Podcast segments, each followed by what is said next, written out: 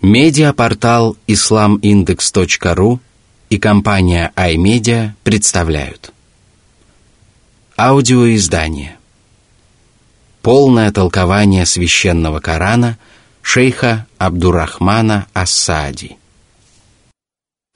Сура Ан-Намль. Муравьи. Во имя Аллаха Милостивого, Милосердного. Бисмиллахир-Рахманир-Рахим Сура 27, аят 1. طاسين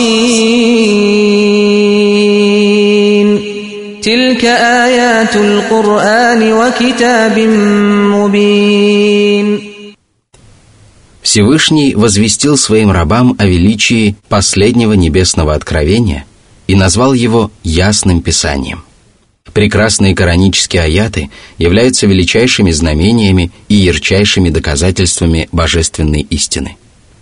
Они указывают людям путь к самой заветной цели и помогают им обрести чистые намерения, совершать праведные деяния и выделяться благородными качествами. Они содержат в себе правдивые повествования, прекрасные повеления и мудрые запреты, которые отдаляют людей от пагубных поступков и презренных качеств – они освещают прямой путь перед каждым благоразумным человеком, подобно тому, как солнце освещает земной мир. Они свидетельствуют о превосходстве правой веры и призывают людей уверовать, а также открывают рабам Аллаха часть сокровенного знания о том, что произошло раньше и чему еще предстоит произойти в будущем. Они помогают людям познать своего всемогущего Господа посредством познания Его прекрасных имен – величественных качеств и безупречных деяний. Они настолько точно повествуют о Божьих посланниках и богобоязненных праведниках, что даже простой читатель ощущает, как их образы встают перед его глазами. Но несмотря на все сказанное выше, многие люди не извлекают пользы из этих удивительных аятов и не руководствуются их мудрыми предписаниями. И в этом тоже есть божественная мудрость, потому что благодаря этому причистое откровение не становится достоянием нечестивцев, не способных творить добро и лишенных праведности и духовной чистоты. Воистину, руководствуются кораническими откровениями только праведники, обладающие чистыми помыслами и светлыми сердцами. Это Божьи избранники, которых Аллах возвысил благодаря истинной вере. Именно поэтому далее Всевышний Господь сказал – Сура 27, аят 2.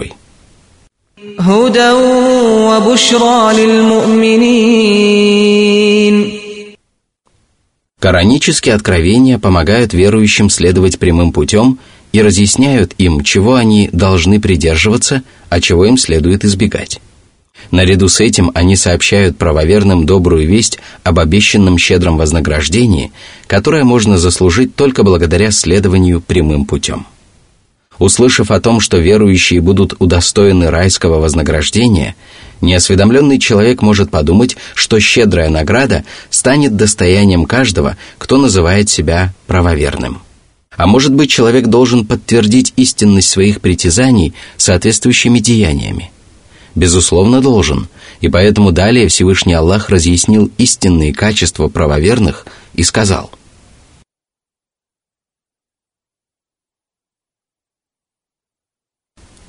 Сура 27, аят 3. الذين يقيمون الصلاة ويؤتون الزكاة وهم بالآخرة هم يوقنون Они совершают обязательные и необязательные обрядовые молитвы, причем присутствуют на них не только телом, но и душой. Они совершают намаз, выполняя все его требования, а также обязательные и необязательные предписания.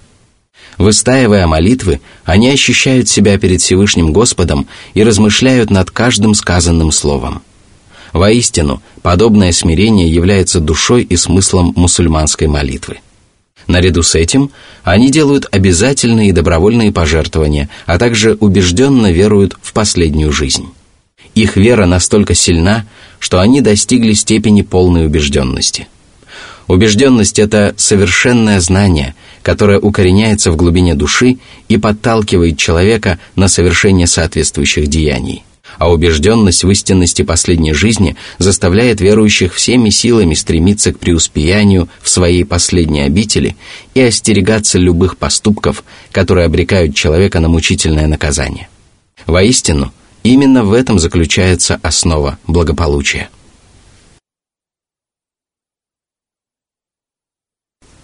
Сура 27, аят 4.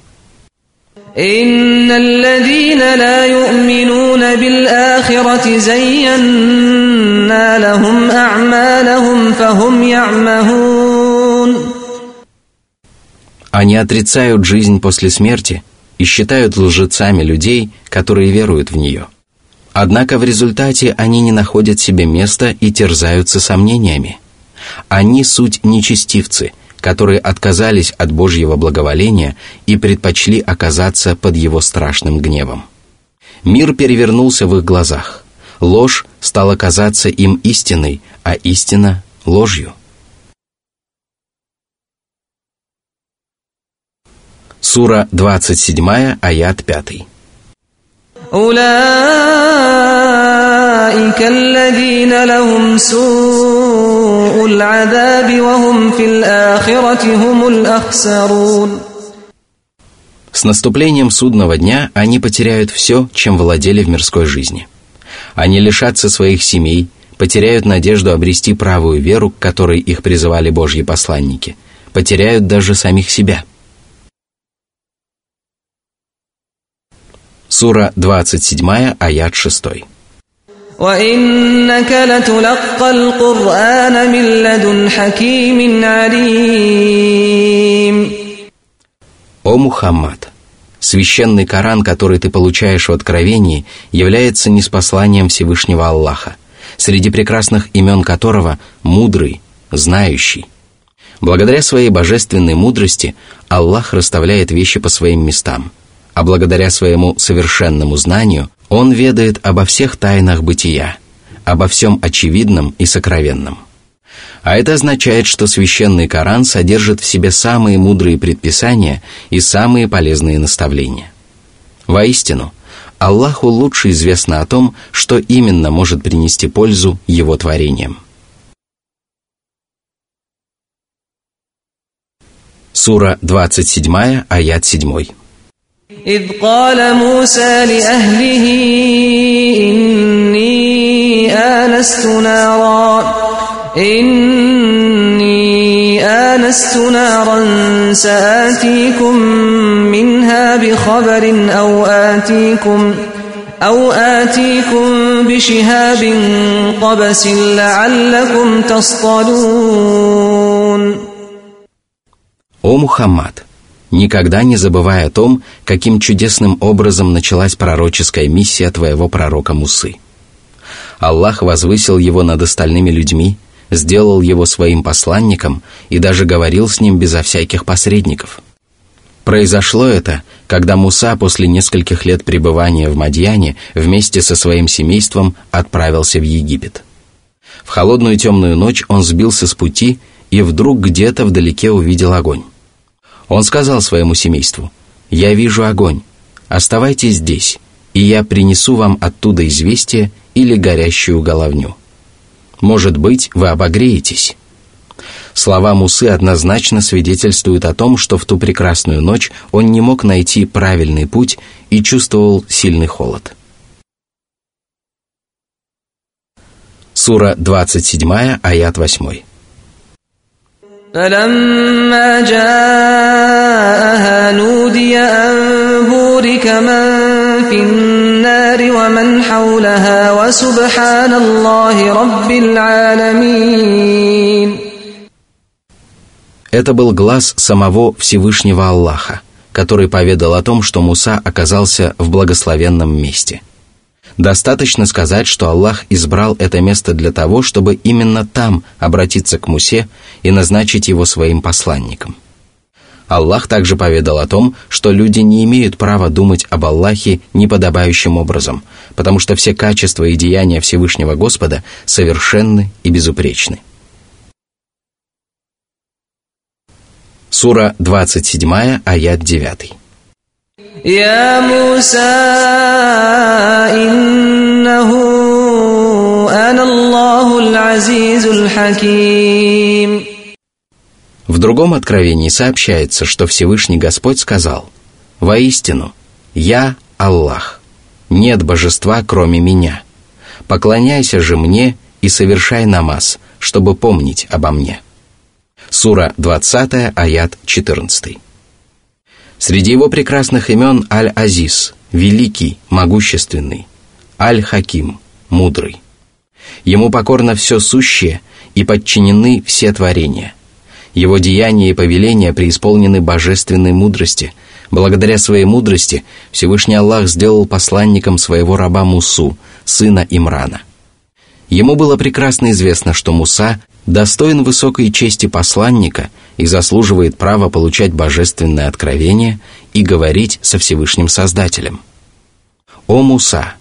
Во всем полагайся только на своего всемогущего Господа и не чувствуй себя одиноким от того, что у тебя мало последователей или много деспотичных врагов. Все они подвластны Аллаху, который управляет не только деяниями, но и отдыхом своих рабов».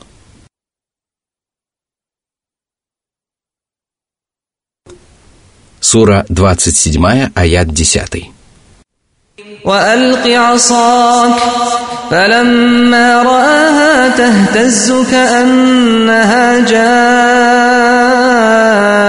ولا مدبرا ولا مدبرا ولم يعقب يا موسى لا تخف إني لا يخاف لدي المرسلون Муса бросил посох и увидел, что тот стремительно извивается, словно змея. Он тотчас бросился бежать без оглядки, и это было результатом естественного человеческого страха перед змеей. Тогда Всевышний Аллах сказал, «О Муса, Моисей, подойди и не бойся, ибо ты являешься одним из тех, кто находится в безопасности». Сура 28, аят 31. Все, что может вызвать страх или причинить беспокойство – находится во власти всемогущего Господа.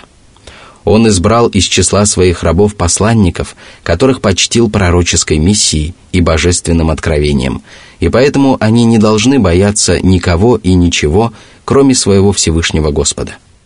Все это в еще большей степени относилось к пророку Мусе, потому что в тот величественный момент Всевышний Аллах был необычайно близок к нему и даже говорил с ним безо всяких посредников –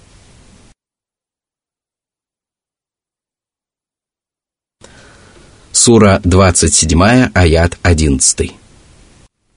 إلا من ظلم ثم بدل حسنا بعد سوء فإني غفور رحيم Бояться и беспокоиться должен тот, кто совершал злодеяния и преступления. А что касается Божьих посланников, то они не должны испытывать страх или беспокойство – это удел грешников. Однако, если человек поступал несправедливо и ослушался Аллаха, а затем покаялся и начал совершать праведные дела, то Всевышний Аллах готов простить его и смилостивиться над ним. Воистину, Аллах прощающий, милосердный. Поэтому люди не должны отчаиваться в милости и прощении Господа, который прощает своим кающимся рабам любые прегрешения и который более снисходителен к своим творениям, чем мать к собственному ребенку.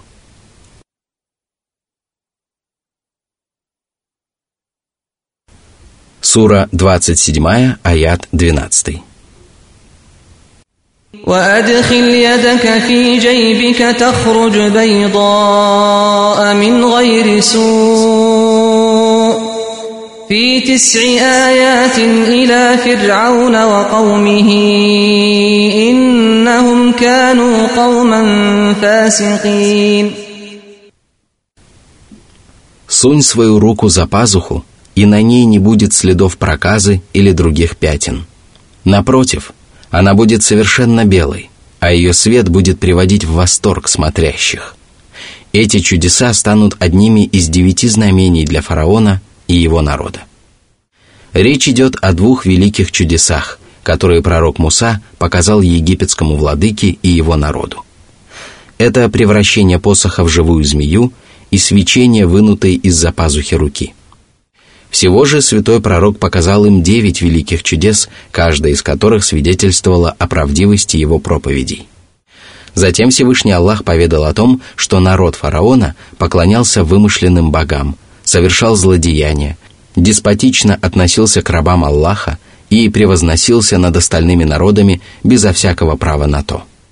Именно к такому народу Всевышний Аллах отправил Мусу, и святой пророк, не раздумывая, отправился к фараону и египетской знати для того, чтобы призвать их к вере в единого Аллаха и показать им величайшие знамения –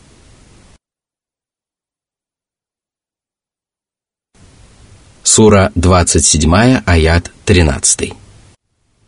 فلما جاءتهم آياتنا مبصرة قالوا هذا سحر مبين Когда показанные Мусой знамения пролили свет на истину, подобно тому, как солнце проливает свет на земной мир, египетские многобожники сказали «это очевидное колдовство».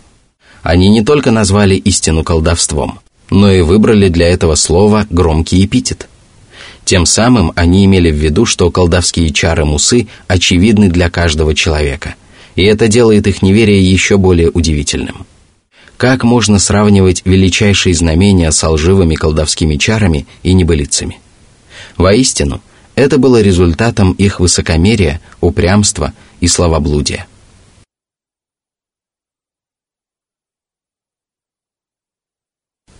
Сура 27, аят 14.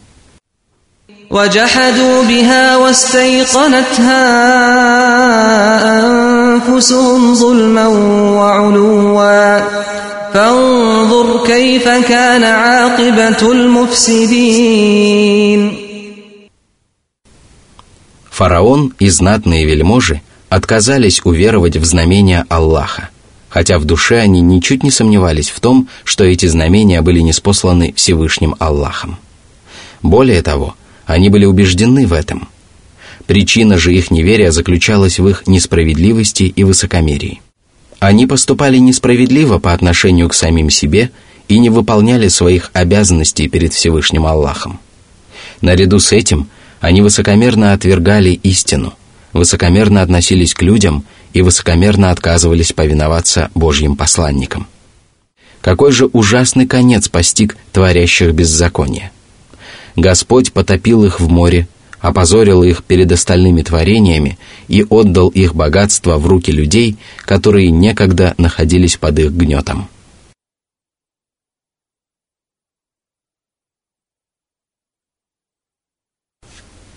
Сура 27, аят 15. ولقد آتينا داود وسليمان علما وقال الحمد لله الذي فضلنا على كثير من عباده المؤمنين Всевышний упомянул о пророках Давуде и его сыне Сулеймане. Аллах одарил их огромным знанием, и в пользу этого существует то обстоятельство, что арабское слово «ильм» – «знание» использовано в обсуждаемом нами аяте без определенного артикля. Всевышний также сказал «Помяни также Давуда, Давида, и Сулеймана, Соломона, которые судили о Ниве, потравленные ночью чужими овцами. Мы были свидетелями их суда.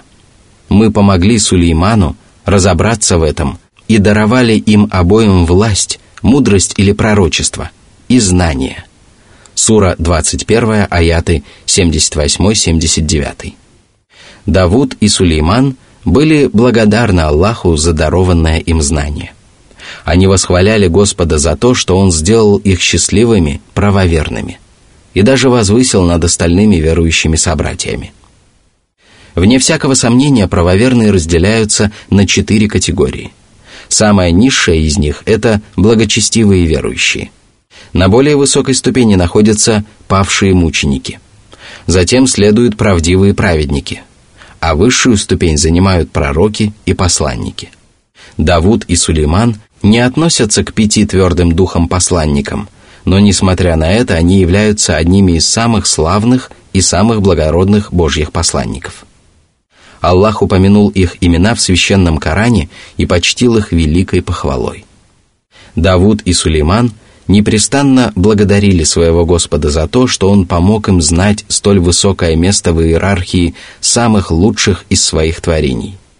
Благодарить Аллаха за бесчисленные мирские и религиозные блага и признавать все эти милости – это обязанность каждого мусульманина и залог вечного счастья в последней жизни.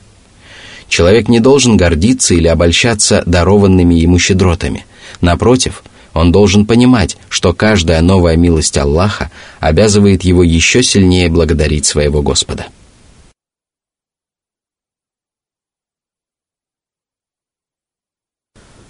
Сура 27, аят 16. وورث سليمان داود وقال يا أيها الناس علمنا منطق الطير وأوتينا من كل شيء إن هذا لهو الفضل المبين После совместного упоминания о Давуде и Сулеймане Всевышний Аллах почтил последнего особым вниманием. Причина этого в том, что Аллах даровал своему пророку Сулейману великое царство и наделил его невероятной властью. Кроме того, во время правления Сулеймана происходили такие удивительные события, которые не выпали на долю его славного отца – он унаследовал от своего отца пророчество и знания, и в результате к его собственным познаниям прибавились познания его отца. Возможно, именно поэтому в предыдущем аяте Всевышний Аллах подчеркнул, что вразумил не Давуда, а Сулеймана. Святой пророк был счастлив от того, что Господь осенил его такой удивительной милостью. В знак благодарности и признательности за многочисленные милости Аллаха он сказал «О люди!» мы были обучены языку птиц. Пророк Сулейман понимал язык птиц и других животных, и в качестве примера можно привести коранические сказания о том, как он беседовал с удодом и внимал словам муравьихи. Подобными чудесными способностями не обладал никто, кроме этого славного пророка. Всевышний даровал ему необычайные блага, а также власть и могущество, которых нет и не было у других потомков Адама. Некогда пророк Сулейман обратился с мольбой к Аллаху и сказал, «Господи, прости меня и даруй мне такую власть, которая не будет полагаться никому после меня. Воистину, Ты дарующий». Сура 38, аят 35. Аллах внял этой мольбе и подчинил Сулейману дьяволов и бесов, которые выполняли все его поручения и справлялись даже с тем, что было не под силу простым смертным людям.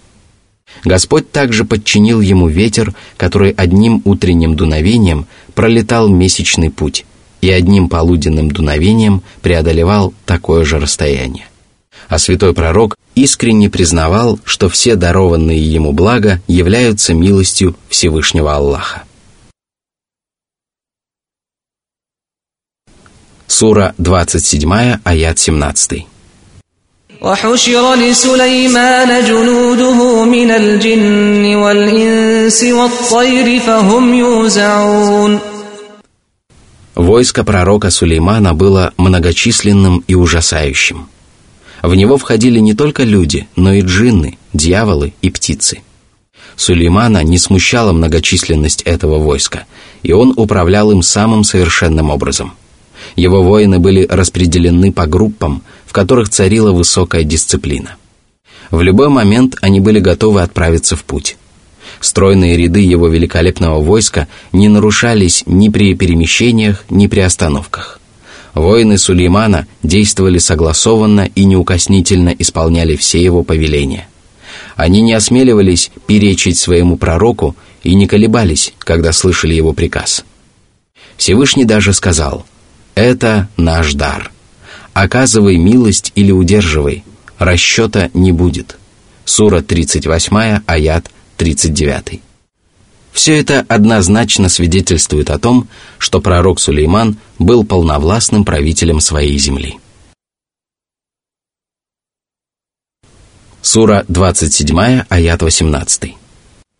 حتى إذا أتوا على واد النمل قالت نملة يا أيها النمل قالت نملة يا أيها النمل ادخلوا مساكنكم لا يحطمنكم سليمان ۖ لا يحطمنكم سليمان وجنوده وهم لا يشعرون Однажды его несметная рать отправилась в военный поход и прибыла в долину муравьев. Когда муравьиха увидела это огромное войско, то забеспокоилась за своих сородичей и велела муравьям спрятаться в муравейниках, чтобы Сулейман и его воины не растоптали их. Назидание муравьихи дошло до всех остальных муравьев. Может быть, Всевышний Аллах в тот благословенный момент даровал муравьихе необычайно сильный голос, потому что в противном случае она бы не сумела оповестить всех муравьев в долине.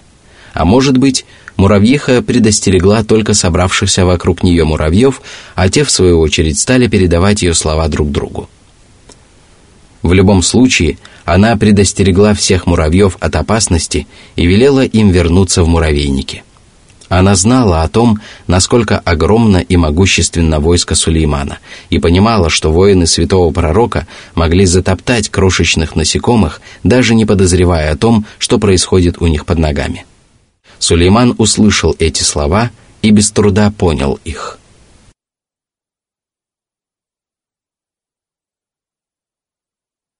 Сура 27, аят 19. فتبسم ضاحكا من قولها وقال رب أوزعني أن أشكر نعمتك التي أنعمت علي وعلى والدي وأن أعمل صالحا ترضاه وأدخلني برحمتك في عبادك الصالحين Он удивился тому, как муравьиха заботилась о своих сородичах и как прекрасно она изложила свои мысли. А что касается поведения пророка Сулеймана, то оно явилось примером благонравия и совершенства. Во-первых, его позабавило событие, которое действительно заслуживало удивления и внимания. А во-вторых, он не рассмеялся во весь рот, а лишь улыбнулся. Именно так поступал пророк Мухаммад, да благословит его Аллах и приветствует, который часто улыбался и не любил громко смеяться. Воистину, громкий смех и хохот свидетельствуют о легкомыслии и невоспитанности человека. Если же человек не улыбается даже тогда, когда оказывается в забавном положении, то это является проявлением грубости и высокомерия. Подобные дурные качества никоим образом не были присущи Божьим пророкам и посланникам. Затем пророк Сулейман поблагодарил Всевышнего Господа за то, что тот наделил его удивительными способностями. Он сказал, «Господи, помоги мне быть благодарным и признательным за все, чем Ты одарил меня и моих родителей». Воистину, милость Всевышнего Аллаха по отношению к родителям является одновременно милостью по отношению к самому человеку. Сулейман помнил об этом и поэтому попросил Аллаха сделать его благодарным за все мирские и религиозные блага, которыми Господь одарил его и его славных родителей. Он также сказал, «Господи, вдохнови меня на совершение искренних и правильных деяний, лишенных всего, что может сделать мои усилия тщетными, либо уменьшить мое вознаграждение». Помоги мне быть искренним, то есть совершать все только для того, чтобы снискать Твое благоволение. Помоги мне поступать в соответствии с Твоими мудрыми предписаниями. Прими меня по своей милости в число своих праведных рабов. Твоя божественная милость, частью которой является божественный рай, будет предназначена для праведников, независимо от того, насколько совершенными или менее совершенными были их деяния. Таким образом, мы обсудили один из примеров удивительных способностей и качеств пророка Сулеймана – историю в долине муравьев. Затем Всевышний Господь поведал об еще одной истории из жизни этого замечательного пророка – истории с Удодом. Сура 27, аят 20. وتفقد الطير فقال ما لي لا أرى الهدهد أم كان من الغائبين Однажды пророк Сулейман производил осмотр птиц. сам факт подобного осмотра свидетельствует о твердой воле, решительности и благоразумии святого пророка – он заботился о порядке в своем огромном войске и лично занимался как значительными, так и менее важными делами. Он не упускал даже возможности осмотреть боевые построения птиц и убедиться в том, что все его воины присутствуют на поверке. В этом и состоит истинный смысл обсуждаемого нами аята – Однако существует ошибочное представление о том, что пророк Сулейман искал у Дода для того, чтобы тот сообщил ему о местонахождении источников питьевой воды. О том, что у Доды могут чувствовать воду под поверхностью земли, существуют различные легенды. Однако они не имеют под собой никаких оснований. Более того, логические доводы и священные тексты свидетельствуют об ошибочности подобных взглядов – что касается логических доводов, то опыт, практика и наблюдения показывают, что удоды не способны обнаруживать воду под поверхностью Земли. Если бы это было так, то Всевышний Аллах непременно упомянул бы об этом в священном Коране, потому что такая удивительная способность была бы одним из величайших знамений для человечества. А что касается священных текстов, то в них не сообщается ничего о том, что пророк Сулейман искал у Дода именно для этой цели. Будь это так, то это непременно нашло бы отражение в кораническом тексте, потому что в арабском языке достаточно слов для того, чтобы недвусмысленно изложить подобную мысль. Однако Всевышний Аллах сообщил, что пророк Сулейман производил осмотр птиц для того, чтобы выяснить, кто присутствует на поверке, а кто отсутствует, и убедиться в том, что все они выполняют порученные им дела. А для того, чтобы обнаружить воду, он не нуждался в поисковых работах у Дода, потому что в его подчинении находились дьяволы и бесы, которые могли раскопать для него воду, на какой бы глубине она ни находилась. Кроме того, Аллах подчинил ему ветер, который одним утренним дуновением проходил месячный путь и одним полуденным дуновением преодолевал такое же расстояние. Разве ж он нуждался в помощи Удода для того, чтобы обнаружить местонахождение воды? Возвращаясь к широко распространенному толкованию об удивительной способности Удода, надо отметить, что оно опирается исключительно на сказания сынов Исраила. Многие мусульмане опираются на него, не задумываясь над тем, что оно противоречит здравому смыслу. Если мы будем и дальше пересказывать подобные ничем не обоснованные рассказы, то они распространятся настолько широко, что очень скоро их будут принимать за сущую правду. В результате некоторые толкования священного Корана могут оказаться опасными и даже губительными. Здравый разум подсказывает нам, что священный Коран, неспосланный на ясном арабском языке и являющийся посланием ко всему человечеству, должен быть понятен как ученым, так и малообразованным людям. Мы обязаны размышлять над смыслом его прекрасных аятов и сопоставлять различные толкования с оригинальным текстом священного Корана, который понятен каждому чистокровному арабу. Это касается только тех толкований, которые не опираются на хадисы пророка Мухаммада, мир ему и благословение Аллаха. Если они не противоречат очевидному смыслу и тексту коранического откровения, то мы можем принять их – если же они противоречат смыслу или тексту коранических аятов, то мы обязаны отвергнуть их и не сомневаться в их ошибочности, потому что они противоречат самой сути коранического откровения. Таким образом, пророк Сулейман производил осмотр птиц и увидел, что отсутствует удот. Это свидетельствует о том, что святой пророк лично управлял своими войсками и отличался проницательностью и внимательностью – для него не осталось незамеченным даже отсутствие такой маленькой птички, как удод. Он сказал, «Почему это я не вижу удода? Я не вижу его потому, что он скрылся от моего взора посреди этой несметной рати, или потому что он отсутствует без моего разрешения?»